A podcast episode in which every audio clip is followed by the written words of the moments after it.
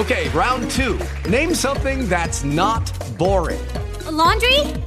Ooh, a book club. Computer solitaire, huh? Ah, oh, sorry, we were looking for Chumba Casino. That's right. ChumbaCasino.com has over 100 casino style games. Join today and play for free for your chance to redeem some serious prizes. ChumbaCasino.com. No purchase necessary. Full prohibited by law. 18 plus terms and conditions apply. See website for details.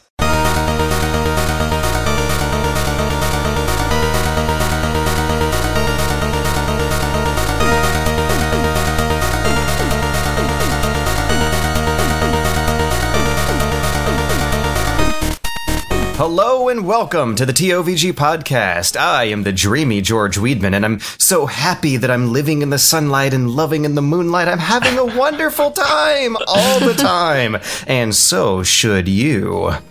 With me in here is the level headed Jimmy Sundere. That was a. I, I just have to say, that was a wonderful reference. I hope that anybody gets that reference to that song. Yeah. Also, hello, everybody. The, I'm Jimmy. The, the creepy ass Tiny Tim ukulele jam. song.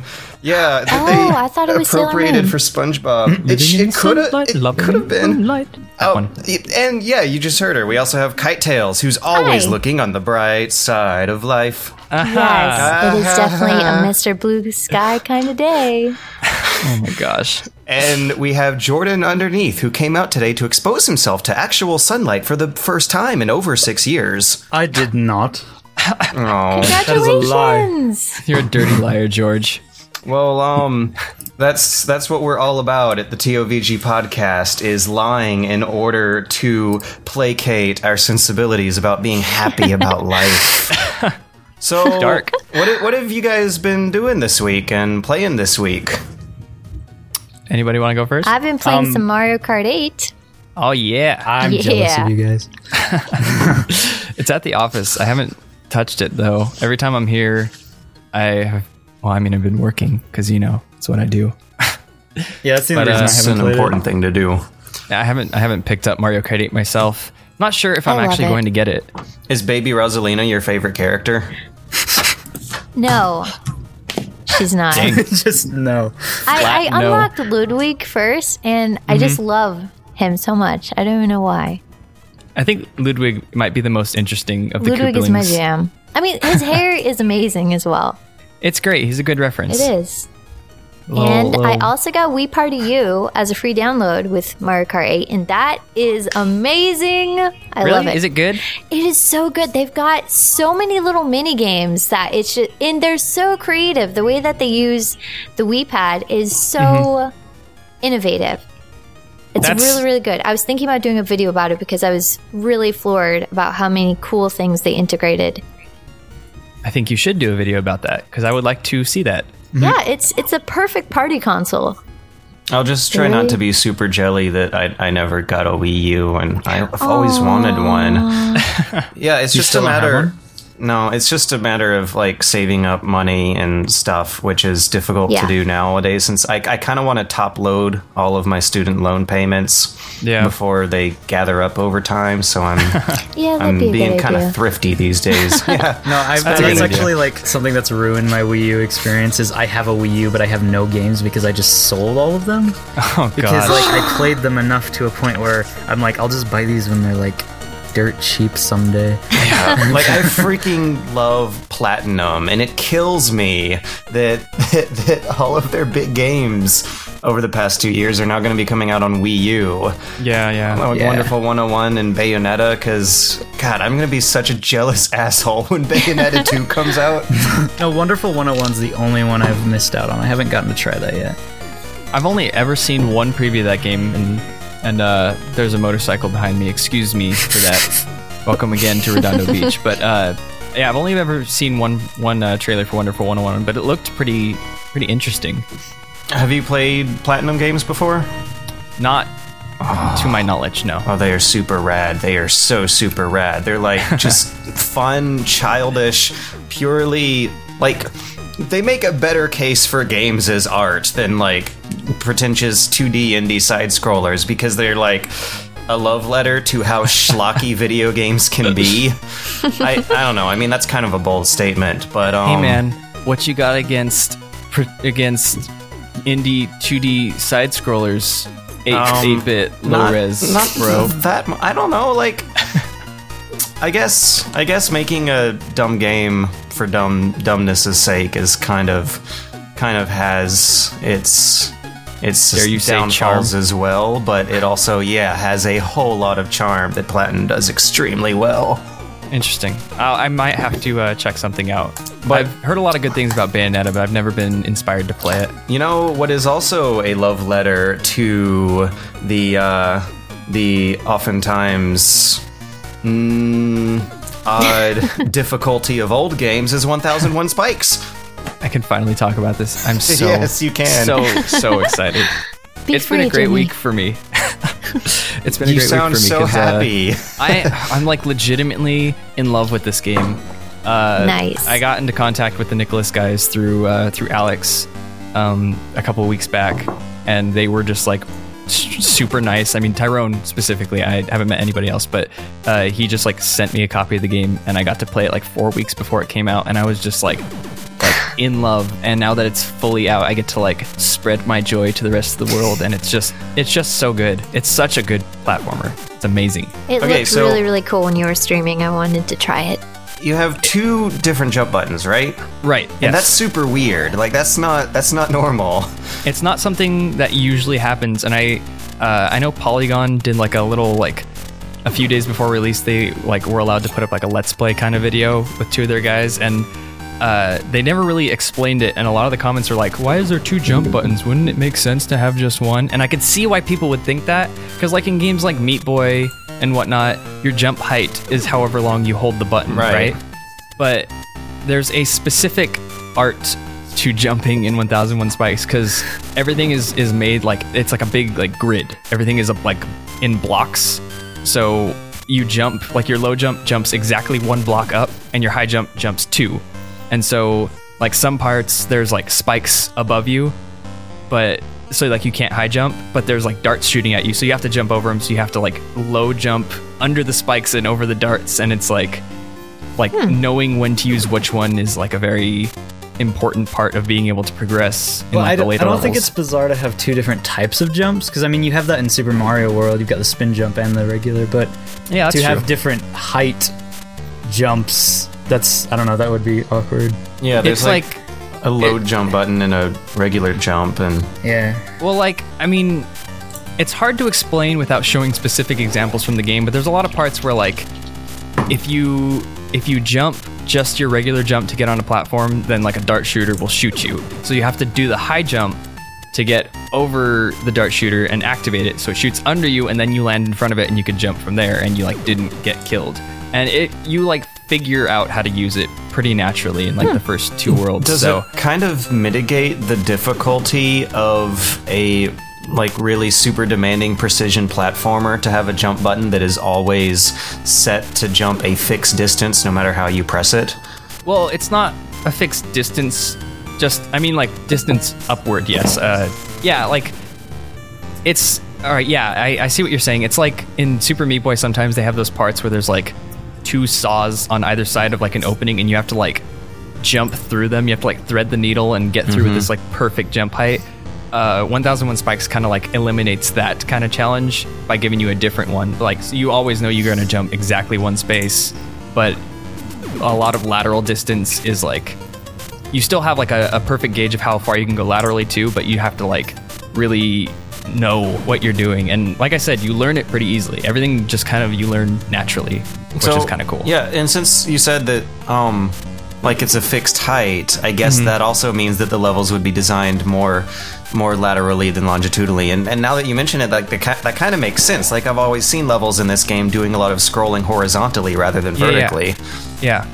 Uh, they're actually a like to counter that. There is a multiplayer mode in the game in specifically 1001, not the original, called uh, Tower of Nannar, and all the levels are vertically oriented, but they're they're not set up in such like a hyper difficult way that the uh, the main game is. So like like they're meant to be like four people on screen jumping around on a bunch of kind of easy to access platforms, but with like a lot of like dumb things that you can mess up on. Like i like i saw that spike there. I didn't need to go like run into it but i did because i'm having a great time So that's like the extra party mode, and the real super hardcore difficulty is the hor- is a horizontally challenging game. Yeah, yeah, it's it's very interesting. I recommend everybody go play it. It's on so many things already. It's on uh, Wii U and 3DS and Steam and PS4, and I think it's coming to Xbox One very soon. All right, well, rad. I, I kind of, sort of, really want to check it out now because I also, I, I have a lot of day job stuff going on too. I need to do an easier video next week, and I think a let's play of um, 1001 Spikes would be rad. I would be down to watch you rage. I have a surprising amount of patience, my friend. This game has a surprising amount of of anti-patience built in. I like horizontal challenge much more than three dimensional challenge. So I think I Watch, like I it. say. I have Anyways, though. patience for anything. Anyways, um, so yeah, we top loaded this week's podcast with discussion rather than beginning with the news to get us all buttered up and happy about the things we love in life, like 1001 Spikes and Mario Right. Kart 8. Yeah. Because this week's theme is good news. Good Oh. news, everybody. The first half of our news topics will be devoted only to positive stories, good things happening in the world, because maybe there's too much pessimism going around. That's what a forum poster named Magic Inc., or uh, Magic Incorporated, I guess, is what he writes on their tax forms, suggested, and I, I kind of agree. Yeah. Even though you're going to be more correct more often if you're a pessimist, but being an optimist is like healthy and fun and enjoyable and good for your relationships, right? It's just It nice is. to feel nice every now and then. Happy But is the new vitamin D. Is happy the new cynicism? Is this going to be like our super popular twist? Oh my gosh. Uh, sure, I'm down. Might possibly.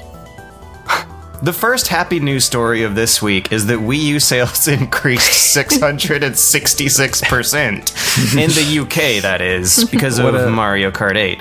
What a happy topic to start off on. Yeah, what a what a joyous coincidence that uh, they increased 666%. That's that's very healthy for the Wii U economy to Well, uh, did you hear what they're doing number. to celebrate that? What are they doing? Yeah, Nintendo having finally reached that coveted 666. It's They're going to release six. Satan as an unlockable Mii driver. What Awesome. about baby Satan? Sure, I'm break up the monotony and all those Koopalings. I'm Satan's not a real joking. Mario character until they make a baby Satan. God. Baby Satan. Baby Satan. Yeah. Oh my gosh, baby Satan. Lil yes. Lucifer. So on um, Feels a baby. On May 30th, Mario Kart 8's UK release boosted the sales of the platform 666%. percent mm-hmm. 82% of those sales were from consoles bundled with the game, hence the drastic rise in the console rather than the game sales, and it still rode in second place behind Watch Dogs. And I guess, like, okay, 666%. That's so weird. Like that's a super awesome coincidence. But Yeah. it also is is that enough to save the Wii U? Like are are system selling apps is still a thing these days? Well, okay. Here's what I'm seeing. If you're looking forward, because we have E3 next week, which is obviously there's going to be things revealed at E3. We've already we already know that there's a GameCube controller adapter for the Wii U that's coming out with Smash Brothers to Yes. like allow competitive Smash players to play on their favorite competitive controller on the And they're trying their darndest to be legit about competitive Smash now. Right, they're like really listening to what people want, and people want the real GameCube controller. They don't want the Wii Pro controller, and so Nintendo's listening. Now, think about this: they released that GameCube controller adapter. Their console sales just went up massively, so a lot of people own a Wii U, but they might not want to be playing Wii U games. They might have just bought it for, for Mario Kart 8, literally just for Mario Kart 8.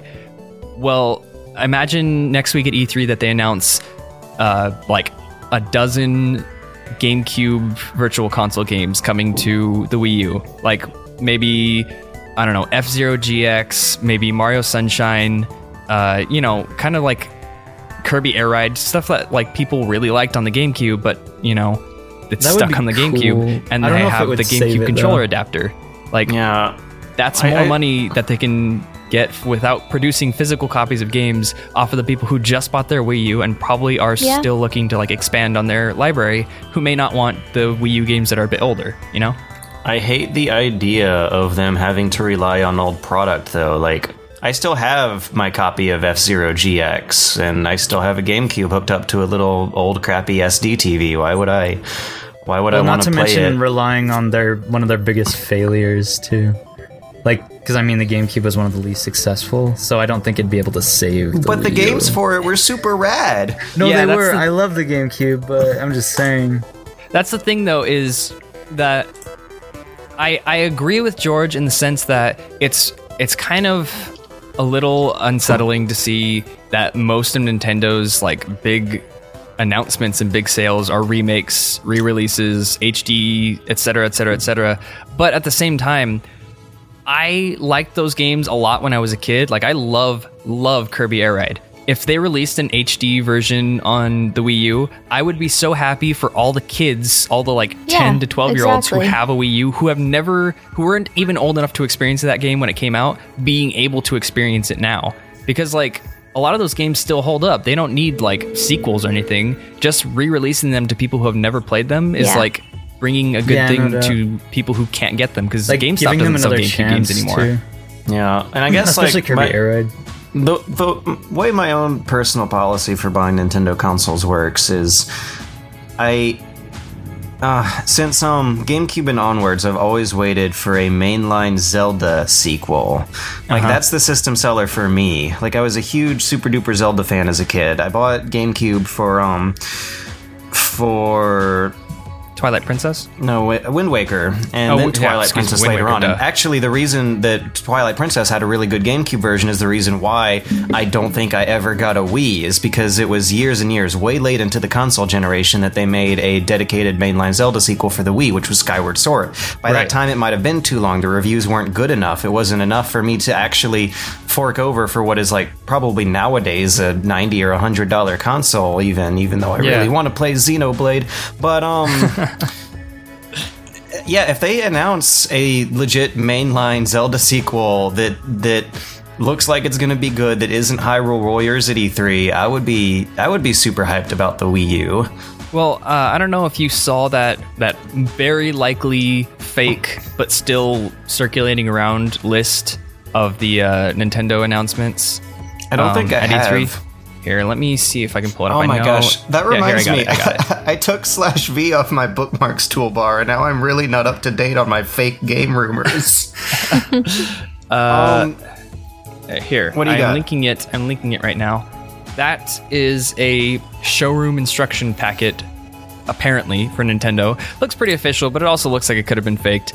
But Yeah. uh, as you see on the games list that they have of things that they're going to be talking about, you see a title called Legend of Zelda: Unbound King for Nintendo Wii U. Unbound Uh, you see- King? Yeah, which oh god, that looks is to a be badass subtitle. Right? Uh, you see, uh, what else? Uh, Wii U HD Collection, Super Mario Sunshine HD, and Wave Race Blue Storm HD. That sounds Uh, lame enough to be real. Yarn Yoshi. Yarn uh, Yoshi. Prof- another Professor Layton, or Professor Layton versus Phoenix Wright on 3DS. There- Dragon Quest 7 on 3DS. Like, there's some things that look like kind of big things, and there's that that Wii U Zelda title that you were talking about. Yeah. I mean, like I said, most likely a fake list, but if it's not, I mean, there's your there's your Wii U seller. Unbound King. Unbound King would be a magnificent Oh, name. man. It would. It game. would. Well, we could that's just be setting name. ourselves up for grave disappointment here. I Yeah, mean, like Expecting Unbound hyped. King and getting something like Pink Princess, Pink Gold Zelda. Twilight Princess. Pink Gold. I was gonna say Pink, Pink. Princess. Are you are you saying that a, a girl based Zelda game would be a bad thing? Oh no! What are you talking about? Girls love Zelda. Link is Actually- the girl, right? Let's not um, even confuse people. Somebody What is- was. Oh, I was speaking of like girl and Zelda. Like somebody was talking to me the other week, and they mentioned that they were uh, looking at a poll that was taken on like what would people want to see in the next Zelda game. And consistently for like the last few times they've done this, uh, choosable gender was the highest rated on the poll of like what, people want. No. which is really interesting to me because like people want to play like i guess people really want to Girl play as Link. girl link Yeah. linka And that's also like I on on one level I'm like not surprised because like I, I don't know why I hate to make a generalization, but Mm-hmm, in my experience, girls really love Zelda. I don't know, Kite Tales, you're you're a girl. Like, what do you think of Zelda? I love Zelda. See, I told you. I absolutely love her. I think she's amazing. Now it Zelda- would be cool to play as her, but it's not. Yeah, I've see, like, a always game where you played play the as series as Zelda. Link, and it's never. I've never not been able to relate to him because he's a male and I'm not. That's not Yeah, something that's ever hindered me from relating to any characters. So I guess maybe they just want to. I just feel like that's going to Mass Effect it up. I can see. Yeah, I can see that. Well, Um, and I, I get it because he's like an avatar, but I mean, he's not just an avatar. Like Link, it's it's like a story, like a very concrete setup Yeah, story. it is. He's also become like a really identifiable symbol nowadays. yeah. Yeah. Like he's an So iconic wouldn't mind video if they game had hero. maybe a different character you could choose that was a female. I would not like a female version of Link though. Yeah, Yeah, like I could should just easily do something imagine. original if they want I to do could super easily imagine it having like playable segments or or different campaigns where you play as like Zelda or Uh-huh. or Impa. Actually, in Hyrule Warriors and have that in Hyrule Warriors you can play as Impa, can't you? yeah, yeah, yeah, and that makes a lot of sense. Imp mm-hmm. is so cool. yeah. Impa's. I mean, Impa's like kind of the one who's like made for the role, but. If you're going on like a main main series Zelda game where you're going to be like fighting the big bad guy and like saving Hyrule or whatever place and like you know going through a bunch of dungeons, like if I feel like it should be specifically Link or Link et if there is a girl version and not like an alternate character because it wouldn't make sense to be like Link you stay here I the side character who's nobody has heard of before will go save the day and like the guy with the Triforce of Courage is like uh, uh, all right Well, I I'm think not he would, just- the new character would completely replace Link's role in it. If you chose them instead of Link, then you would be the hero of time, but you would be a different hero of time. If that makes sense, I don't know. I guess I was- so. I don't know. I just feel like I don't mind the idea of a female Link. At the same time, it seems like Link has never been like the poster child of like like super masculine, manly man stuff. He's Like very especially in. Skyward Sword, he's super girly. He's got Yeah, pierced like, ears. He's his face and Skyward he has Sword. like fair skin, like like nice hair. Yeah, he's just like he's, he's not like a super blonde buff hair. very, very beautiful. he's like I don't know. I, I don't want to say like he's gender ambiguous. Obviously, he's a guy, but like he doesn't really. He's not really like I'm the bodybuilder man. No, I'm Marcus. Fenix. Like Here- here's men love men want to be me. Like not. Here's yes, one he's not a tall glass of testosterone. Resident Evil style alternate campaigns. You have a male character and a female character. You play through a game of roughly the same length from two different perspectives and two different characters. Mm-hmm. Like, let's say one is Zelda and the other is Link. You Right. think that would work in a Zelda game? It.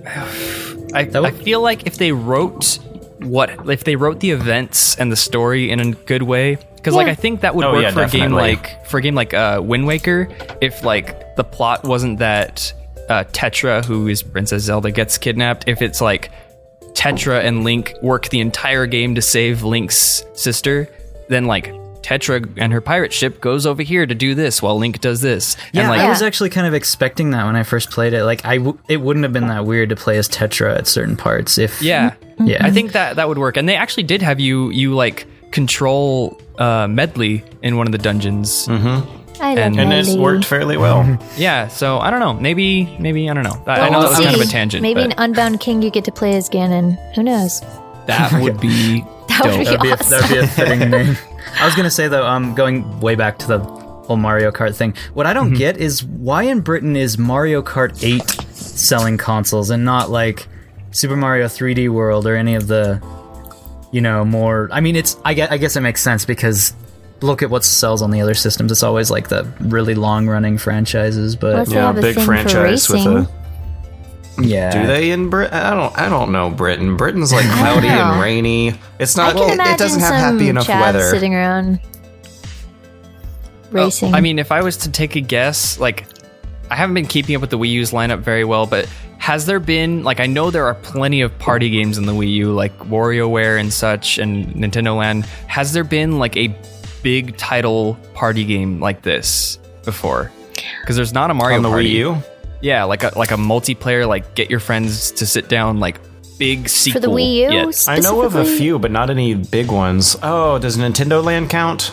No, I I, don't. I don't think that counts because it's kind of a new thing. it's like kind of an old thing, kind of a new thing. Are you talking Because they haven't about done a Mario one of their Party original titles? yet. Yeah, well, like what I'm saying is like games like Mario Party and Mario Kart have always been promoting like you know local multiplayer, sit on the couch and have a good time with your friends, kind of thing. I mean, and they're, they're Nintendo well established. That's what Nintendo Land was supposed to be. It's just I have kinda Nintendo weird. Land, and that's what we did. We'd invite people over, and people who had never ever picked up a controller in their life, we could not pry it out of their hands and tell them to go home.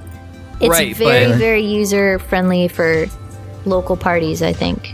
So I think that's what they're kind were, of trying I to mean, do, like, though. I don't want to. I don't want to like, like, discount or like s- say that that's not true because I definitely love Nintendo Land as well. And first time I played it, I loved it. But that's as a like open-minded Nintendo fan who's like, I'm yeah, I'll try something new. But like, people who are unsure about buying the console, if there's not like a Mario Party or a, a Mario Kart or something on it, like do you think that any of them would be willing to be like, I, I Nintendo Land? That what's it like? It's not like anything. It's like itself. I don't know if I should buy that. Like, I guess it depends on the consumer because when I think of Nintendo, I kind of imagine it to be the Disney of video games. So it's got this very family friendly, fun, quality friendship vibe about it that none of the other consoles get. So parents, um, people who have friends over a lot and they want to entertain, I think is maybe who they would try to go for. Like I said, Wii Party U is it's just a party game and you can have up to I'm not sure how many people for it. So I don't know. I, maybe it's not enough incentive for people to go out and buy it, and maybe Mario Kart 8 was the big thing everyone was waiting for because the Mario Kart games are super popular, just Yeah, at parties and yeah, You know, that's what I mean. Is like they're they're well established. This is the Yeah. eighth one. Obviously, it's been doing great for itself. So There is there is one new numberless sequel franchise that did sell very well this week. oh, that's Do you know what it is? I don't know. I do know what it is. Watch Dogs. Watch Dogs sold 4 million copies in its first week. That's um global stats, not not UK alone and um 4 million sales at $60 each. That's like hang on a second. 4 times. Do times the math. That's like 224 million gross revenue. So Yeah. That's like I don't know. almost enough to pay off Grand Theft Auto 5's uh, development costs. so yeah, it- Wow. well, That puts it into Ah. perspective. for some reason I I want to say that um this might be Ubisoft's or Ubisoft rather. I had a fiasco trying to figure out how to pronounce Ubisoft. I think this is Ubisoft's highest selling new IP ever. Like I- more so than Assassin's Creed and any of the Tom Clancy franchises. Yeah, I feel like it is. Yeah, and I, I'm pretty sure I read that somewhere. But um, yeah, Ubisoft's best-selling new IP in history. Is that is that good news? I, I guess it is. Like, it's good for the video game economy for people to buy numberless properties and take a risk, right? Yeah, and I mean, well, like, uh. okay, this is my thoughts on it. You mentioned Ubisoft is the people responsible for Assassin's Creed. If mm-hmm. you look at Assassin's Creed 1, it's not a good game. And but if you Watch look at Dogs is at least Creed 2 better than Assassin's Creed One. Like, well, right. Watch Dogs is at least better. And if you look at Assassin's Creed 2, Assassin's Creed 2 is like objectively a much more interesting game than the first one. It deals with a more interesting character. It deals with like like better gameplay objectively, overall. huh? Uh, well, okay. Maybe not in the character. I'm saying like design wise, objectively, it's it's more fun. It's not like a repetitive Yeah, kind of. I, I know what you're getting at. Right, I, I know. I, I worded that in an odd order, but I thought it um, was going to be an Assassin's Creed game when I first saw the untitled footage of it a long yeah, time Like ago. they were gonna was, set like- Assassin's Creed in the present or future. yeah. I think You know- everyone you know was what kind I of thinking. What I think it is is like the open world element. Like Assassin's Creed came around right when that was becoming really big, and that's kind of like that sells really well now. Just the open world playground, like like two 'cause of things for a GTA. thousand hours kind of thing. And that's you know like once it started like growing in popularity, just as Assassin's Creed was kicking off. That's why the like Assassin's Creed sequels were selling so well, is because people really wanted this. Op- like not only because it's fun and uh-huh. people like the whole playground aspect of it. I can't really think of a better word to describe it. Sandbox. yeah, the whole. I mean, and it's not exactly a sandbox, but right, right. But no, I know what you mean. Also because they, they feel they get their money's worth, I guess. But I, I, I it doesn't uh, appeal yeah. to me that much. Like, Watch as Dogs someone- looks kind of like it. It, it looks it looks legit. It looks a lot more fun than I say it is. Like I, I just spent like God. I wish Ubisoft had a time timer. I, I swear I must have done like between forty or sixty hours of Watch Dogs in one week to get a review out a week after launch because they sent me it two days before launch, and I I can't play through Watch Dogs in two days and then make Yeah. a review about it in time. But anyways, whatever. Um. I like it's good. It's a good game, but I don't mm-hmm. know if it's 4 million copies in first week good. Like it's extremely unpolished for how much money they spent on it. They marketed it to hell. They ended up selling a lot and I feel like they ended up selling a lot not because of the quality of the product, but rather because of the marketing and maybe mean- also because of a desire for people to play something that is different because at first sight it does look different. It looks Yeah. Like you're playing a normal guy in a nor- in a normal city, but after a few hours of playing, you might learn that it's really uh, it doesn't it doesn't play like what it looks like. It ends up trying to do a cover shooter GTA clone kind of thing. Well, I mean, I think that's that's kind of what I was trying to say. I guess I didn't I didn't organize my thought very well, but what I meant was like Assassin's Creed 1 wasn't fantastic, but it sold a lot, right? And with that money, they were able to make Assassin's Creed 2, which was much, much better. and is like regarded as a better Assassin's Creed game. Eventually, they made I it to Assassin's Creed about 4. that. Huh? I don't know if I feel like totally 100% good about that because that means that in a way they kind of got away with some shit the first time. Right. It's not a good situation for the first game, and uh, I don't feel great that people are losing out on their money if the the game isn't polished, if it's not finished. I mean, Assassin's Creed One, there were achievements that you could not complete because the game wasn't done. Oh, no. It was all, like not nearly as bad as like Force Unleashed or something, but it was pretty bad. But like I'm saying, with all these sales on a new IP, maybe they can take that and polish up their next Watch Dogs and make you know a better version of the first game that they didn't make the best of, or maybe even make a new IP that's really good, better than Watch Dogs. I don't know. Hmm. Maybe it just it it also kind of makes me sad that this is not just a new game; it's a new IP. They've said before that they don't want to make Watch Dogs unless they can make it into a franchise, and I'd hate for for Watch Dogs to become the next generation's Assassin's Creed. Like, what if they put the next game in some really interesting exotic city, like I don't know, Shanghai? Let's say you uh-huh. run around Shanghai, it, you have some weird culture shock moments. You don't know what you're looking at. It's not a familiar American city. Say they improve the gameplay so that you have much deeper hacker mechanics. Let's say Right. Instead of pointing and clicking at a thing, you can choose from a list of commands to type into the city OS to have a much more interesting, robust system. And then let's say they just repeat that game, which is really good, three more times, like they did when they really when they came out with Ezio in Italy, so Yeah. that Watch Well, no, Dogs they three, will. four, and five would be whatever cool new character in whatever cool new city ends up getting stale because they just decide to rely on it instead They, of will, like, they innovate didn't on just it. they didn't just say that about Watch Dogs. They said that about all the games they do. Like that's one thing I really don't like about Ubisoft. They said they won't even start on a game if they don't think they can make a franchise out of it. Oh man, like That's people love to hate on EA, but right now Ubisoft is like one of my least favorite publishers right Yeah. now, especially with all the Uplay stuff I have to put up with on the PC. I can't believe how bad their proprietary software store is. People need. I think. I think what what really needs to happen, and I know this is like a pipe dream that will not happen. People need to just stop trying to make their own like Steam and Oh my god, yes. like like stop doing like I don't want. Origin. I don't want Stop. Square. Did you know Ubi, Square please. Enix has one? They Are you do. serious? Square. E- uh, I bought Final Fantasy VII, the like re- the release on Steam when it came out, because I was like, oh, maybe I'll play this. I had to make a SquareEnix.com account to Wow. log into that Why? to play the game. What does that do for them? I don't know, but I can't play the game unless I'm connected to the internet on Steam and on Square Enix, It's so I probably can't do like just an to send you mode. emails, keep you in a Like, registry. they I mean, get like, so that's much definitely what on you. is.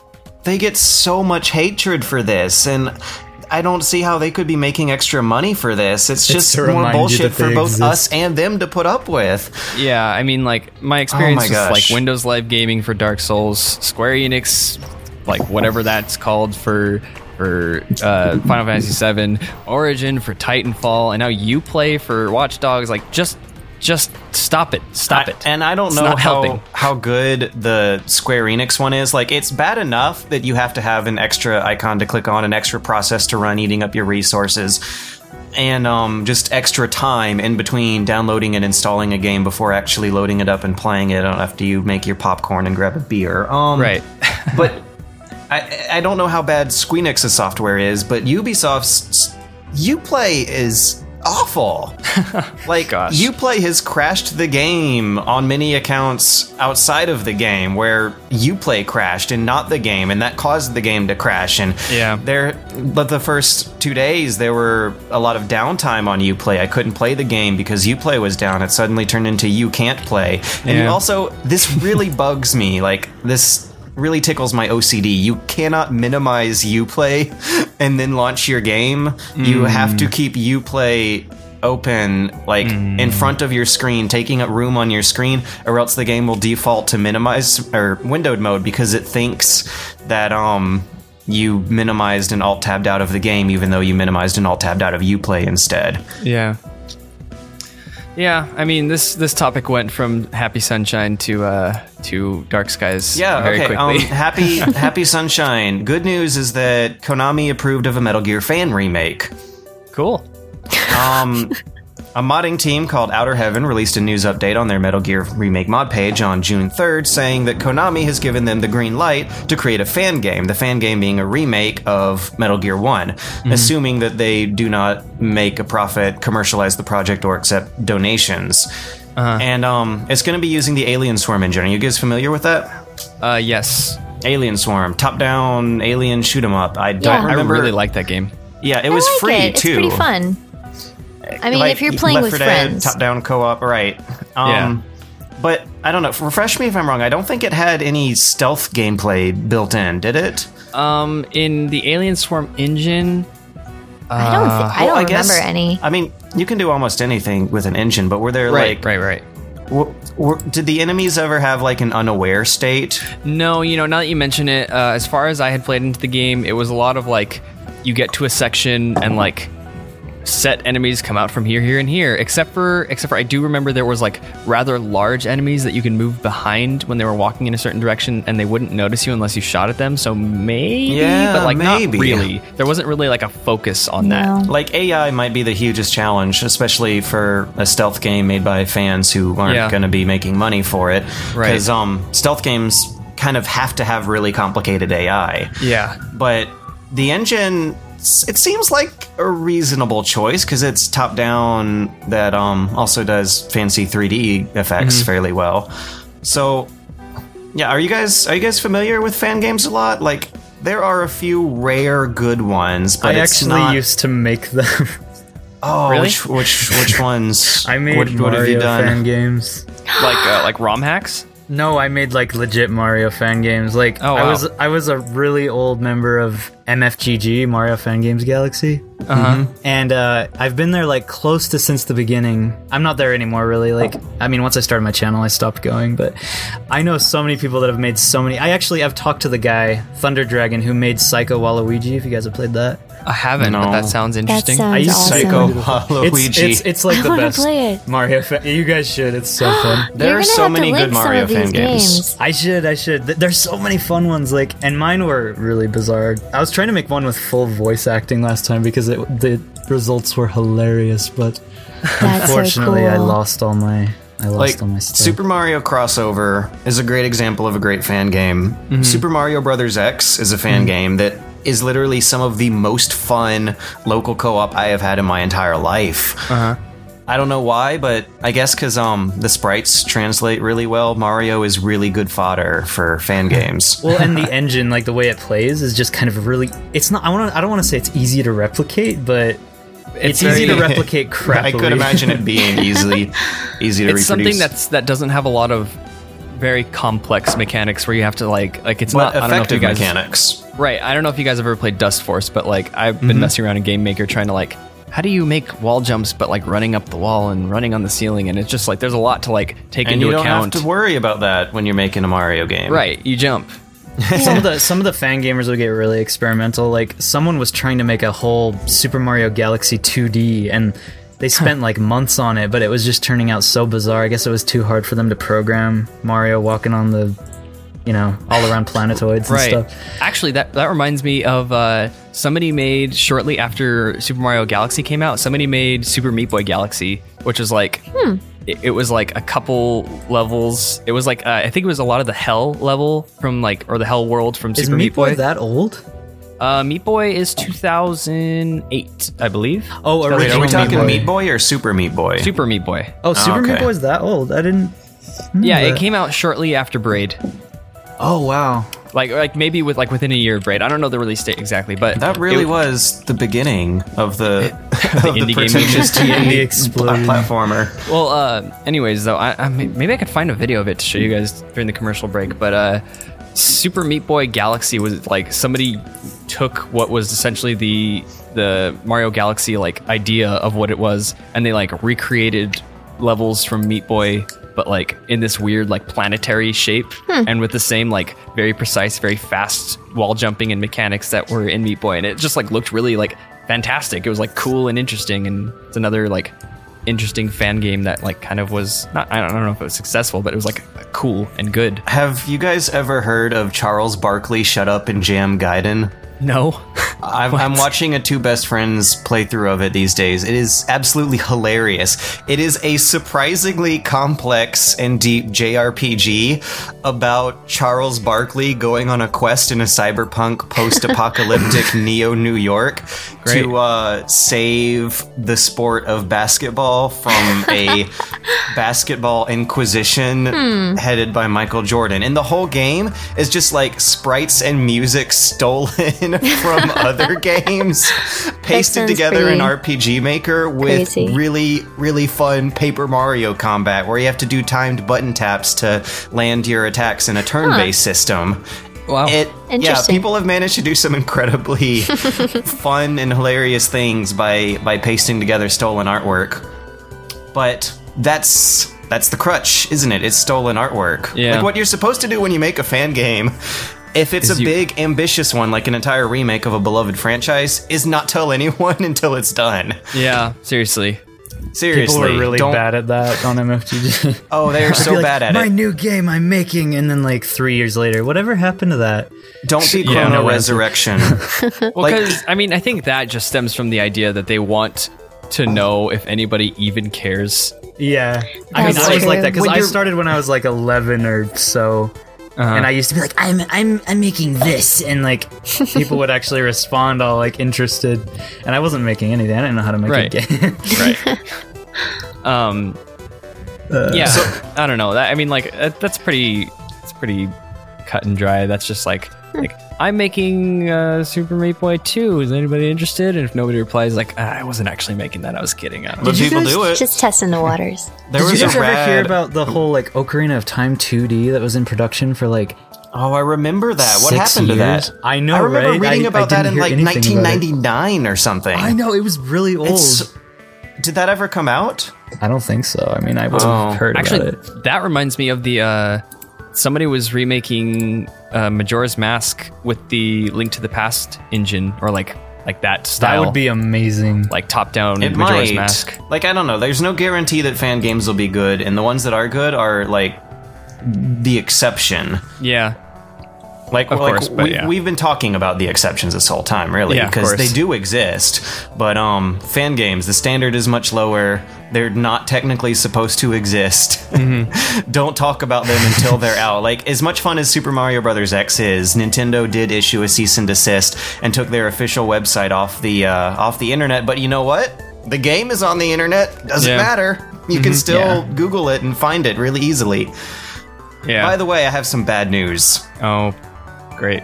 Everything we were previously talking about no longer matters. Eh, The game has been canceled, according to ModDB. The page now says it has ceased development. There is no explanation behind why. As far as we know, the developers might have even lied about getting approval from Konami to make this fan game. oh, that's sad. All That of our sad. hopes and dreams of a free and wonderful fan workplace have been dashed. oh no! I was so excited. More It's bad alright, news I, I after don't really, I don't really play Metal Gear, so I don't really care. Wow, more bad news after these messages. Gosh. Now, when you buy the Sega Genesis that comes with Sonic 1, you'll get Sonic 2 absolutely free. Sonic 2 handles stubborn stains, embarrassing bald spots, no problem. It even slices and dices, makes thousands of julienne fries.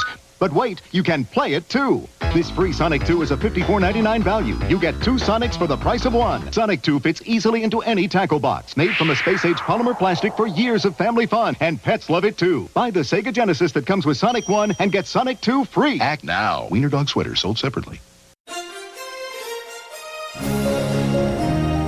Hey guys, what's up? This is Jirard Khalil, aka The Completionist, aka The Beardman, aka That One Video Gamer, with a special announcement for all you guys at home. This July 11th through the 13th, it's going to be the ScrewAttack Gaming Convention, and myself, Greg, Alex, and the Dex crew are going to be there. We're going to have panels. It's going to be a great time. Uh, you should get your tickets now. Use the coupon code Beardman with a capital B. That's B E A R D M A N to get your tickets right away. Go ahead and book your hotels as well. They have combo bundles on the site, and we'll go ahead and provide links in the description below for the podcast. But Guys, come see us. We're going to be there. It's going to be a blast. We're going to have so much fun meeting all you guys. Please come say hello. Please come to our panels. We'll announce times as we get closer to it. But yes, come. We're excited to see you. Ah, it's going to be awesome. See you guys there. Welcome back to the TOVG podcast, where we were once formerly the happiest podcast on the internet. Hmm. Now we're only talking about bad news. Let's start off. Former Bulletstorm developer says $60 for a game in 2014 is insane.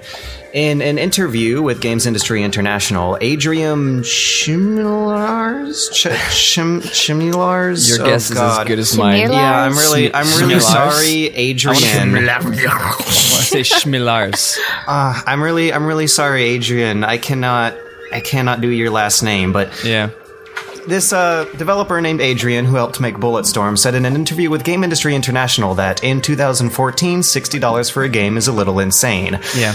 Um, fully explaining his argument might take too long to quote it directly, but in sum, he was talking about the cost of developing features that he sees as unnecessary added expenses, like having multiplayer modes in addition to single player modes, or Right. um, increasing game length that for games that might not necessarily need to be really long, like.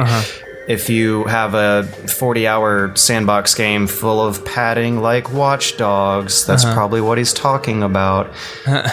Other other such unnecessarily expensive features might include tablet apps, social community features, and um, exclusive content and special editions for everything under the sun. A lot like Watch Dogs did it. Uh, he cites Dead Space as an example of a AAA game that would have worked great as a smaller, cheaper franchise, but got killed because of EA wanting to turn just one of its games into this massive, expensive product platform. And I don't know what you guys think, but six, saying sixty dollars for a game is insane is is kind of a bold statement because it could be misinterpreted a number of ways. I think his argument is kind of solid and I- not that offensive. I, I have to agree with you and agree with him. Yeah, Um, same I think, here, actually. I think what he's saying to back up his argument makes a lot of sense. Uh, I, I, around the time that Dead Space Three came out, which is the Dead Space that he's citing as the one that with unnecessary features and such, uh, I was a big naysayer of the game because I, I, I don't know, I didn't like that they were adding all this stuff that like doesn't seem like any Dead Space player really wanted. I mean, like, like if it, Co-op. right, like Dead Space is a is a big horror game. I mean, that's that's at least what the first one was marketed as was a horror game, and you know, it may not have been the scariest game. It may have been filled with a lot of jump scares, but I think it was a very enjoyable game to play. I really like it. That was Uh, back when EA was good. Yeah. Right. It, it, like it's no amnesia. Like it's not gonna like like have you cowering in bed for a long time, but like it's it's pretty it's pretty good. And t- you know the logical step forward from that would be making it better. And a lot of people who liked it were horror game fans, and they wanted it to be scarier. And you know, how do you make a game scarier by allowing you to play it with a friend, right? That's not that's how it works. No. Oh. No, it's not. You're wrong. Well, I mean, like I know that's that's kind of like a harsh thing to say, but like I don't think any Dead Space fan was like, man, you know what I really want to do right now? I want to play this uh, with a friend and make it not scary and make it a shooter game instead of like yeah. instead of like more horror based. And they kind of did that, and it kind of you know, ruined the idea for me. Like I don't really want another Dead Space game now. I might have spoken too harshly about it because nowadays you are actually seeing multiplayer horror games that manage to be scary, and I guess the prime candidate would be DayZ. But it's uh-huh. not the same. Like, they didn't build it on a survival horror genre control scheme with like Right. clunky tank controls like you have in, in Dead Space. Like, Yeah, yeah. It's uh, built on Arma. And the reason it is scary is not because of things jumping out at you, but because you're constantly running out of supplies. The reason it's scary to play with other people is that other people are horrible human beings who don't help you, like Right, in a right. co-op game, but rather hinder you and take advantage of you in Yeah. entirely unpredictable ways because they're humans, which is something that I see a lot of multiplayer co-op horror games like Resident Evil and Dead Space 3 completely miss the point of. Yeah, yeah, definitely. And Like there are probably ways you could have a counter operative mode in a horror game with entirely unpredictable monsters coming at you because they're controlled by humans rather than you having a human buddy helping you out, which thus would make the situation less tense. you mean Left 4 Dead 2? Uh, yeah, I guess, but Left I'm 4 probably Dead the only one is- who likes What- co-op horror games because I'm too afraid to play them on my own. Oh, I It's feel too like co-op scary. completely ruins horror, but like it doesn't ruin the shock value. I mean, DayZ is just shocking as hell. Like, I don't really. It doesn't necessarily scare me. It just like gives me a heart attack. At least the first time I played. The fir- I've only played it like once. So, Well, I, th- I think. but Yeah, yeah, go ahead. No, yeah, I just co-op. It just doesn't really work because uh, one of the reasons I like horror games so much is the lonely atmosphere. Like being afraid to move forward. You don't get that when you're Oh, playing with someone else. You know.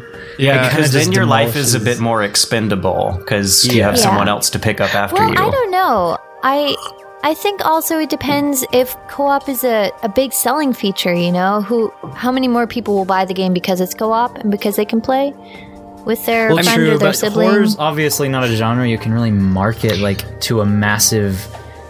I guess Like- maybe uh, not horror, but used to be has able anyone to. here ever played Armorines on N64? I have not. Well, it That's was a new one on me. I, I don't know if I call it horror, but it was an old co-op game where you fought these really, really creepy, scary bugs, and you're in. Oh my like, gosh, the I Arctic. know what game you're talking about. Yes, and that was co-op. so my dad specifically bought it just so my brother and I would have a co-op game to play together. Otherwise, he probably wouldn't have. But I think that was the first scary co-op game I played. But, Wait, like, wait, what was for this example, called? It's called Armorines. Armorines? I want to see this. You got me all really curious. An N64 It's so game. much fun. It was so it was scary though because when he died, I just had to go on by myself. Well, okay, I like. I'm not gonna knock the idea of co-op in general because co-op is a great idea. Like co-op sells games definitely, but um, I think what the whole like guy, the the Adrian, the Bulletstorm devs like deal here is like Dead Space was kind of like they tacked on the co-op because like because of that idea. Like co-op sells. People will buy this if it's co-op. Like but the people who really wanted another dead space game wanted like closure to the story like you know how the other dead space games Yeah. have gone i mean like at least that's what i wanted i can speak for myself i suppose not for everyone else but like a real like hardcore dead space fan wasn't going like i want to play this with my buddy like maybe it, i guess it got some new people into it but like I don't know. I, I just I do agree with the guy's statement that sixty dollars is kind of ludicrous for Yeah. It really thing, depends and- on the game though, because let's say, should Mass Effect 3 be sixty dollars? No, but what about No. Skyrim? It kind of I depends still on I'd still say no. Skyrim the chunk is of the game. designed for the for its length. And I think what he's also talking about is that a lot of AAA games are not designed for their length. Um and I, I and I don't know. In a way, I kind of feel like he said sixty dollars for a game in 2014 is insane. Partially because it's a shocking thing to say, because people will be like, "What? No, sixty dollars is a lot of money for a little video game." But what he's saying is that developing a $60 game, a $60 AAA game in 2014 is insane. Back in 2009, you could make really short, focused AAA games like um, Bulletstorm or Mirror's Edge. And I guess what he's saying is that nowadays you can't get away with it. And the reason why I like using Watch Dogs as an example is because it's a stealth game that is Yeah. unnecessarily a sandbox game. Like it has really great, fun stealth segments that work really well when the levels are designed to take advantage of it and also the hacking features. Well, that's but why when you're driving Assassin's Creed. yeah, like a lot of games that I see coming out nowadays, like Watch Dogs, and I guess Metal Gear Solid Five might fall victim to this as well because it's also a sandbox game. And um, like Destiny, maybe they might just be too big for the core mechanics that they're trying to convey. Well, it. I guess it kind of also depends on what direction they're trying to take video games. If they're getting further away from gameplay and focusing more on the experience and the environment, I yeah, it would depend on the game. I'm kind of the person who looks at a game and says, "Okay, I really want this for the gameplay, not so much everything else padding that." So Yeah. I don't know. No, yeah, Padding and isn't people are good. like forgetting that like replay value is so much more important than length. And I don't I don't know if this is even really relevant. Oh, but and that's when- what Platinum does so well. Yeah, yeah. Yeah. um, I don't know if this is even like relevant, but when I was a kid, fifty dollars seemed really over the top for like a lot of the games I'd been buying. Yeah. Like I don't know, maybe it's just me, but sixty. Like when I saw that they were starting to price them at sixty, I was just like, "Holy crap!" I This is never getting out of buy games full price. That's just No, ridiculous. no. Unless Yeah. I'm really excited about them coming out. Yeah, like, unless it's. Well, I, I didn't buy Mario Kart 8, but I am playing it. I'll just say that. I want. Uh, what what Kite Tales is saying is that she stole it. hey, okay, that could be taken the wrong way. I did not pirate it. Let me just say that. For anyone No, listening. um, I, I'm Like- kidding. I'm kidding. Of course. Uh, I don't know. Like I, I'm with you, Jordan, in the same way. Where like I remember when games were like 40, and I was like, wow, that's that's a lot. And you know, like need to like pick and Yeah. choose which game I want. What's my next game gonna be? Because then I'm I'm gonna have that one for like a few months before I, and then like you know, it bumped up to 50, and I was like. I really need to choose what my next game is going to be. Yep. And then I like started working and it kind of seemed like I started like working and having a job. Didn't seem as much, but now that I'm paying bills and rent and stuff and living And you think about it you too, know, sixty dollars. That's only forty shy of hundred. That's a lot of money That's It a is. very For- big amount of money. for And, like, something I that you may say, not like- even. Okay, this has been done before. Yeah, yeah. Yeah. Um, like judging by length is a silly thing to do, but like you said, Jordan, like replay value is really important. And what I think a lot of AAA developers nowadays are kind of misunderstanding is that replay value isn't the same as longevity nor the same as padding. Like I would much rather have a super highly polished six hour game that you can replay extremely differently eight Exactly. times. And I don't know if it, I don't know okay, if it's just I have the, to disagree with that. I Really? I would not be able to. Like, wasn't um, what was that game that was really short that came out? Dishonored. Everyone A was lot. complaining it was really really short, Oh, but yeah. it was really expensive. And that's one of the criticisms that I repeatedly heard was you just weren't getting your money's worth. You have to think about it like in terms of what we pay for entertainment. How much is a regular movie ticket?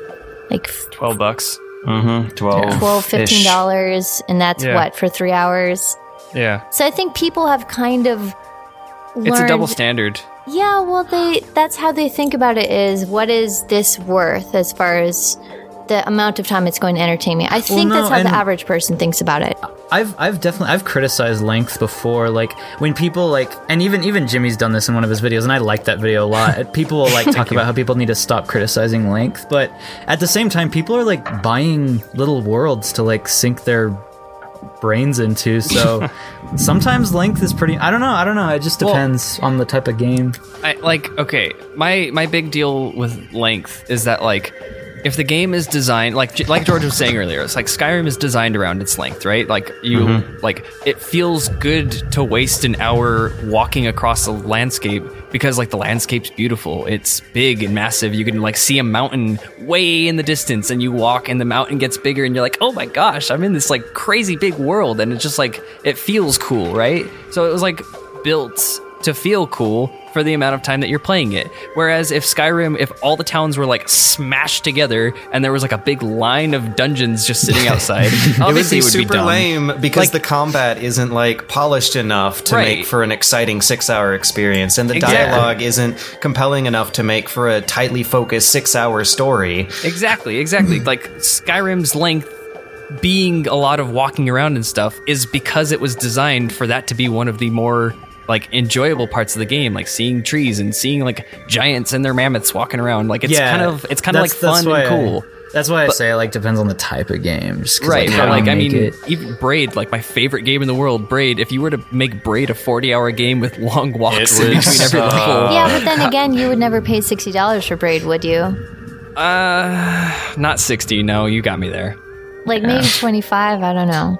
Uh, like, Braid would be one of the games that I that would push me to like like the 30s, even as short as it is, because I can play that game forever. I can play that game again and again every day, and it would be just as good as the first time. But Yeah, I but yeah, know. 60 is still a bit much. I, I Oh, fall into favorite- the type of person where I can enjoy replaying a game, not immediately after I do it. Maybe I've played Chrono Trigger, who knows how many times, but it hasn't been. Right. It's been over the years, mm-hmm. so I don't know. And I did at one time play sixty dollars for that cartridge just because of.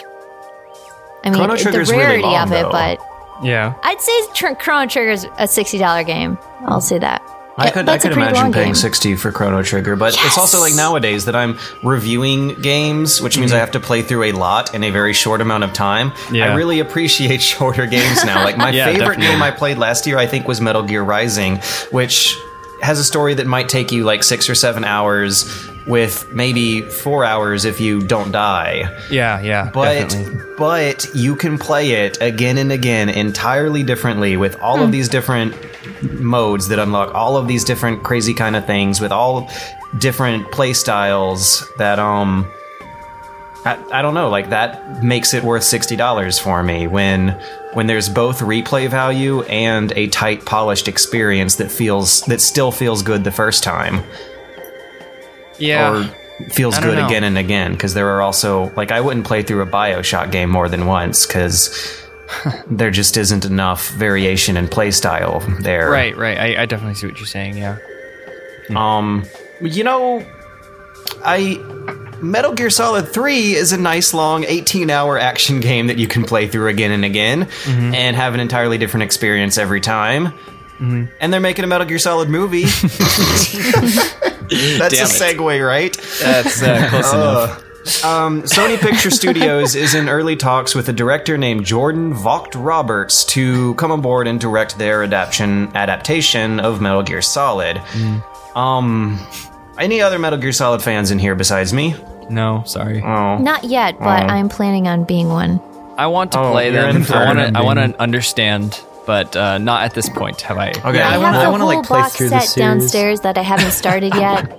But I wish I wish I could be you guys because you're in for a hell of an adventure. Like if you start in release order, like start Metal Gear Solid one, two, three. yeah, maybe 4, I don't know. well, I did play the first one, and I thought it was series just dies. unbearably goofy. Oh, then then you will at least know what I'm talking about here. Okay.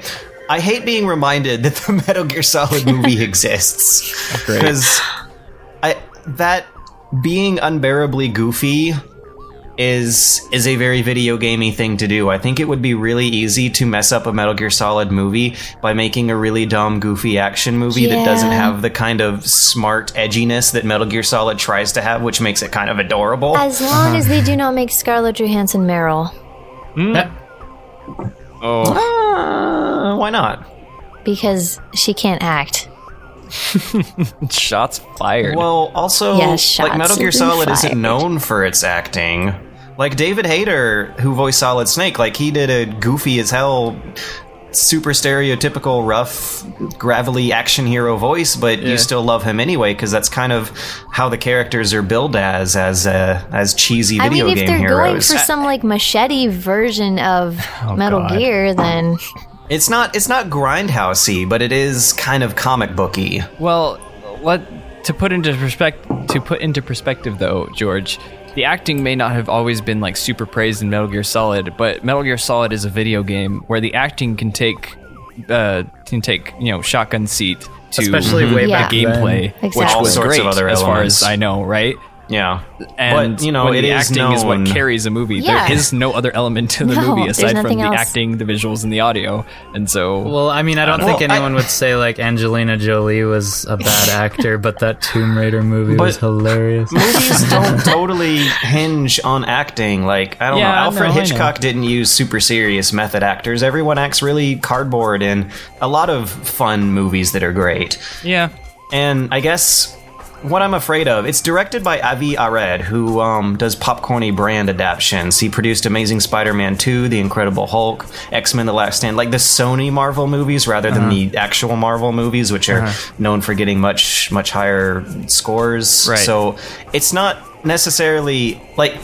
Okay, I haven't seen his big movie, which was Kings of Summer. Has anyone seen Kings of Summer in here? I have not. No. It got decent ish reviews, and the guy's like a young director who was around, I think, 13 or 14 around Metal Gear Solid around the time it came out. So he might be able to appreciate the really weird, campy storytelling that video games can get away with more than an older director would.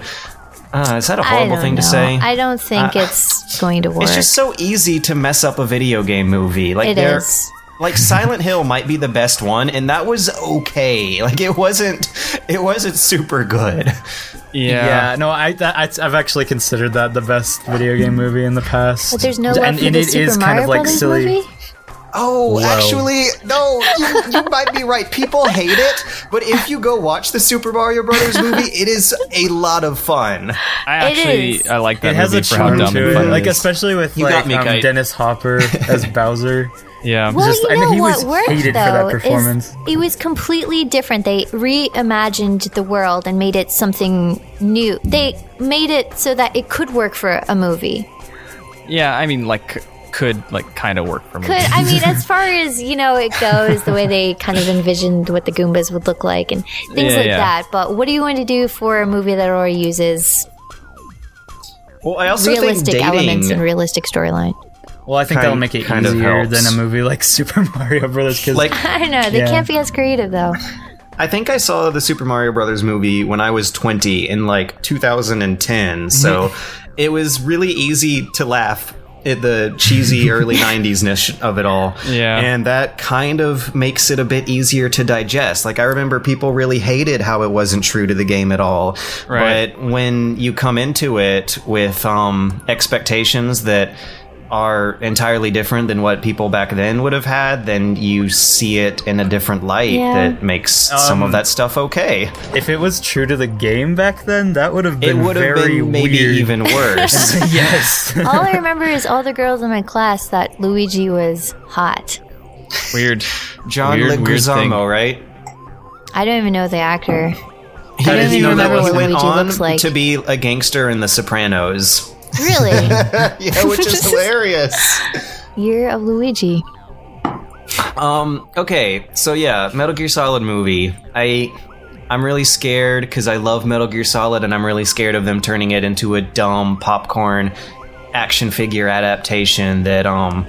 Like you can make a dumb Metal Gear Solid movie. The Metal Gear Solid movies kind of come off as dumb, but it would be so easy to make them an action movie instead of a character drama. Like make it a dumb character drama, but with smart characters. Like that's Right. what Metal Gear Solid kind of is. Uh-huh. I think you should be scared. I'm scared. I, I, think I also you're- think you should be scared. Your fear is validated. oh god. At the very I mean, least, really, it'll- it'll Spider-Man 2? I, I didn't even see the movie, but Amazing I heard Spider-Man how 2, not not regular Spider-Man 2. Amazing Regular Spider-Man 2. Spider-Man 2 was was pretty pretty all right. Oh, We're okay in my book. Tobey Maguire? I liked I liked I liked Tobey Maguire. No, I don't that like Tobey movie Maguire Tobey at at the all. time. Maguire. Why didn't they Tobey do Topher Maguire's Grace? crying face makes me want to punch Tobey Yes! Maguire in the oh, face. Oh, that Oh my God. face and the hair and the pelvic thrust. That was Spider-Man Oh 3, my though, God. to be fair. Spider-Man 2 wasn't nearly as bad And as you know 3. what? I have not seen Spider-Man 3 and I feel like I might have better memories of Spider-Man 2 because of that. I would Yeah, yeah, suggest no, just- watching it just for the hilariousness. Don't watch it. Don't hurt Like yourself. when I Come watched the on, Mario you will Brothers laugh movie. At, you won't laugh. You'll have a cry. Okay. You'll make Well, the Tobey Maguire okay. crying face. Okay. I, don't laughed I don't watching wanna, it. I don't want us to run out of time here. And we have Okay, one okay. last topic. One Right, right. last topic. Yes. And this is the last topic, but not the least topic. It is something very interesting that one of our forum members has given us. And it is uh, Matt, CD42, says that he found last week's discussion that we had about Adam Sessler to be extremely fascinating. Um, Jordan and Kite weren't on for last week, so this might be news to you guys, but it was about Adam Sessler releasing a little short memoir article he wrote for Kotaku, about 2,000 words, talking about um, his history with video gaming. But it, of course, was there to clarify why he left Rev 3 and um, what the experience of being fired from G4 as this super popular, super important video game media personality was like. And what what me and Satchel ended up having a little argument about was um the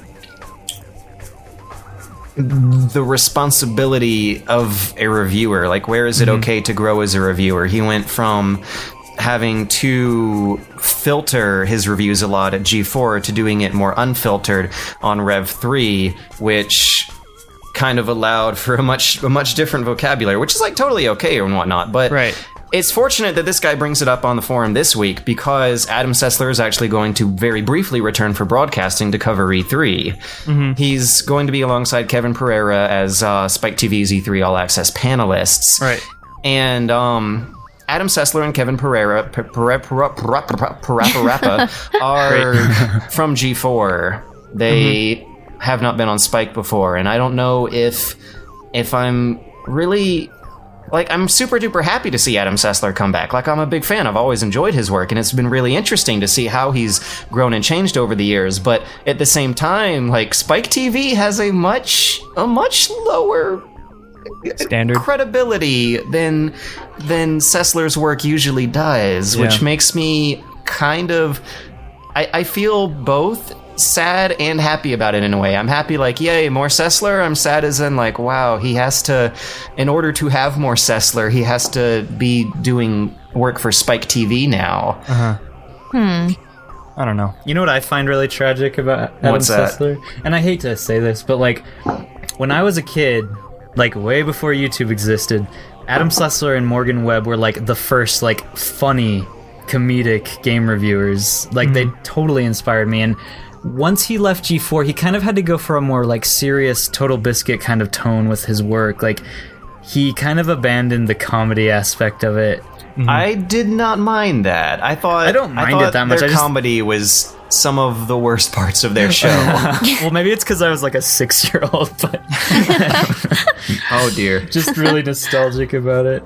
Aww. Uh, like no okay don't get me wrong i like i like sessler and the only reason i critique is because i love sessler like Right. i've met him he, we had a great time he's, he's a super cool dude i'm i'm a huge fan but it's um on G4, like they had to fill time with these really kind of cringy comedy sketches, and on Rev 3, it ended up without that filter, he ended up getting really overindulgent sometimes, Yeah. which was easy to see happening. And um, now he's on Spike. And what's interesting about Spike's E3 coverage, well, I say he's on Spike, but he's probably only going to be there for next week, is that they are not broadcasting the Sony or Ubisoft conferences. There's um also Microsoft and EA conferences. Nintendo nowadays does pre-recorded conferences that they just broadcast to everyone.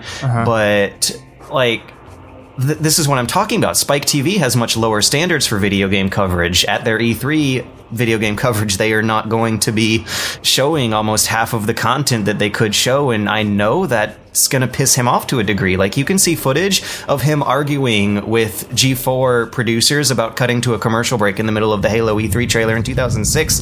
He really knows what he's doing, and it's it's kind of sad to see him working with a much a much less uh, respectable employee, or if he is getting employed, he might just be doing this because he wants to.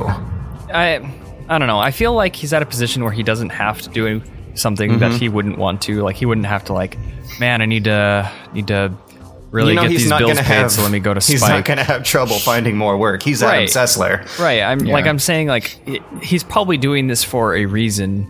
So I mean, I don't know. I, I say if you if you if you respect the guy and you trust him, I think it'll probably end up going all right. Then again, I I don't respect nor trust Spike TV at all. So, uh, because they're the the wonderful people who brought us the VGX. The VG, yeah, awards. VGX, VGAs. I don't even know what to call them anymore. They Uh, become the- an the- ambiguous slime ball of confusion and shame. the wonderful awards where the host not not only does not care about games in any way, shape, or form, but insults Yeah. all of the viewers Yeah, in one blanket statement fun in of his the opening production. speech. So good, And so okay, good. I, like I want to like Jeff Keighley, but I don't think I can after the Dorito Gate scandal.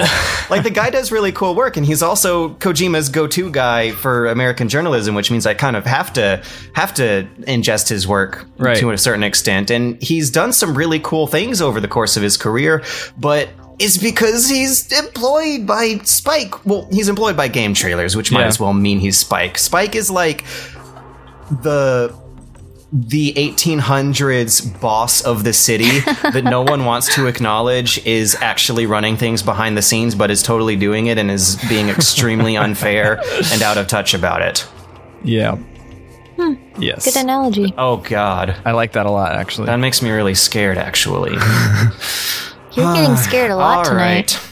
Yeah. Got, and we started off so happy. I know. This is what happiness leads to. Anyway, though, is the uh, path to scary. I'd like to I'd like to thank um, Matt CD42 from the forums for uh, for making a thread about that and posting and some Magic interesting Inc. thoughts. Magic Incorporated. We want to see some rad threads. We want to talk about what you guys want to talk about. And if you start a new episode thread after listening to this podcast and um, ask some questions amongst yourself, get some discussion flowing, we will talk about it in the Yeah. next episode. Whatever the topic is. Mention you No by name. restraints. We'll read off your thoughts. I thoughts. don't know. and If, we'll, if you just uh, talk about butts or something, we might. well, like of Okay, course there's there's a going to little be bit of a guideline. there's of, of course we're going to have some discretion. We're not hey just going to guys, like want to talk about butts? I mean, if that's what the people want us to BUTZ. talk about. but anyway, But, like, yeah, there- yeah. we're of course gonna have some discretion. But if you post something on the forums, and uh, if you post a thread right after you listen to this, and you know, promote some discussion, have some interesting thoughts, we'll read it and we'll call you out by name, and we'll uh, we'll thank you for inputting your wonderful thoughts. TOVG, that1videogamer.com. Head to the forums, then head to the uh, TOVG podcast subforum, and go nuts. Talk Go. about butts. Just go nuts! Don't. I think don't- someone's going to definitely do that now. great, wonderful. Probably. Great. Well, anyways, every week on Friday, we're going to try to have another one of these new podcasts out underneath the features section, and we are also on iTunes. If you're listening on there, be sure to rate us five stars, and we'll return the favor by uh, being awesome, keeping up quality. by continuing Um, to do podcasts. Yeah. Yeah, and and again, don't don't if you're super hardcore following our instructions, don't just relegate yourself to the podcast sub forum. Uh, we also have forums of our own related to our YouTube channels on the site that you can discuss weird things with us as well on. Um, but yeah, is there any new projects that you guys want to plug or talk about before we head out for the day? Uh, well, I would just like to say, first of all, um, if you have not seen my new video, I made a level Oh, head. yeah. I, I analyzed level design of the uh, of the new game 1001 Spikes that I love so much. and you did such uh, a good job. Thank you. Like Thank you. Seriously really getting into the subliminal psychology of block placement. It's- Oh it's- man, it was it was so fun. the game really inspired me, and uh, I really liked making that episode. And a lot of people have really liked it. Like gotten John gotten some Blow very- liked it. It looks right. so fun. that was uh, that was kind of a very made me giddy. Very, very humbly moment. I would Very have liked humbling moment is a to good way see, to put that. see your inbox after that happened. Oh man, Yeah, um, but yeah, so I, I made that, and I really, I'm really pretty pleased with how that came out. And if you're interested in learning about 1001 Spikes and you want to see how well the the uh, designers designed it, go check that out. Also, I was on uh, I was on Kite Tales' new quiz show on TOVG. You should Yes. check that out too. Tell us about that. Oh, I can't believe I haven't watched that yet. I Yes. Well, that. listen to it rather. It's a video game quiz show called To Be Determined, in which we have some panelists and we give them some video game news trivia and just cool mini games and see Mm-hmm. who is the winner. And last week, Jimmy was the winner. I was the winner, and it was a lot of fun. And I sounded very hungover. I might have been very hungover at the time. I just well thought that it was just the time gives of you a good good reason. uh, all right, What and about also uh, anybody else? Nope. Oh, um, Prod I, guess I was gonna say if um, I haven't uploaded in like a month, and anyone who's waiting on my next video, it's requiring me to beat like eight different games, so it'll be ready soon. It's just taking a while. Jordan Other puts than in the hard work to give you the the quality. yes, yes. Yeah. Okay. And one one thing I want to encourage listeners to do: be sure to check us out next week. We're going to be doing an E3 show, Mm-hmm. and it'll be on Thursday at the tail end of E3. We're actually going to be talking from LA. Is it Alex or Jirard who's um, going to E3? Uh, it's Or- actually all of us. All of us. Okay, cool. So yeah, it'll be super legit. Like we're gonna have actual Wow. quote unquote E3 correspondents Yeah. reporting from LA on next week's podcast. No, it's gonna be super fun. I'm really looking Cool. forward to that because um we can get journalistic. Great. yeah. Okay, I actually, yeah, I'm really looking forward to that. It's gonna be fun. Is oh so have you been to an E3 before? I went last year for one day, and I wasn't. I guess I wasn't sure what to expect. So I, everybody else that I went with had like things that they needed to do to like justify having a media pass. So I, I was just kind of like wandering around. I played. Uh, I watched somebody play. I watched uh, my friend Michael Barrity play uh, A Link Between Worlds for a little bit, and that was really cool.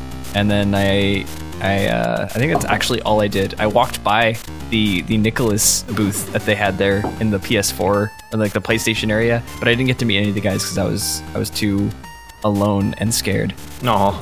Yeah. that's how that's how I felt at GDC the first time I went. Like it's such a different experience going um when you're starting out when you're new and all along all alone Yeah. versus again when you have stuff to do and have contacts to make. Right, And Like I'm sure I'm gonna do E3 someday, but I'm dreading it. Like you don't often hear a lot of a lot of positive impressions about how how much hard work it is. Like last year when Adam Sessler did it, you can see him slowly go crazy over trying to cover that. We get to do it too next week. Be sure to listen.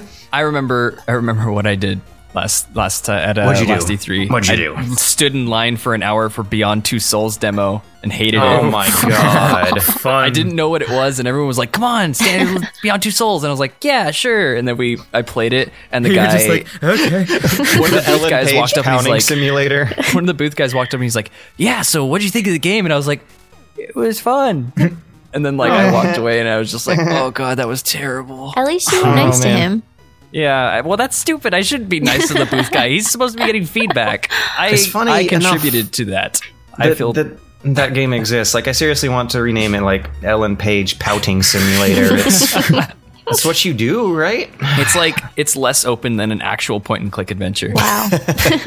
Wow. All right. Well, anyways, Anyway. we're we're totally we're totally at our limits here, so Right, we right, all right. got to say bye. But we have some cool things going on, and we really hope you guys listen next week. It's going to be a big show.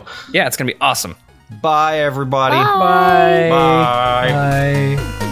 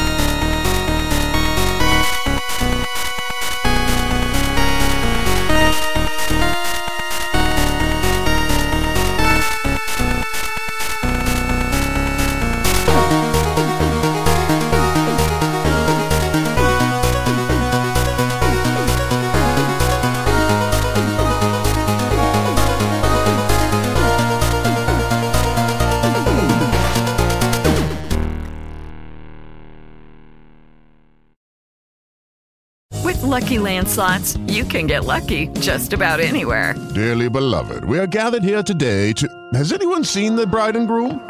Sorry, sorry, we're here. We were getting lucky in the limo and we lost track of time. No, Lucky Land Casino, with cash prizes that add up quicker than a guest registry. In that case, I pronounce you lucky. Play for free at LuckyLandSlots.com. Daily bonuses are waiting. No purchase necessary. Void where prohibited by law. 18 plus. Terms and conditions apply. See website for details. Purchase new wiper blades from O'Reilly Auto Parts today and we'll install them for free. See better and drive safer with O'Reilly Auto Parts. Oh, oh, oh, O'Reilly Auto Parts.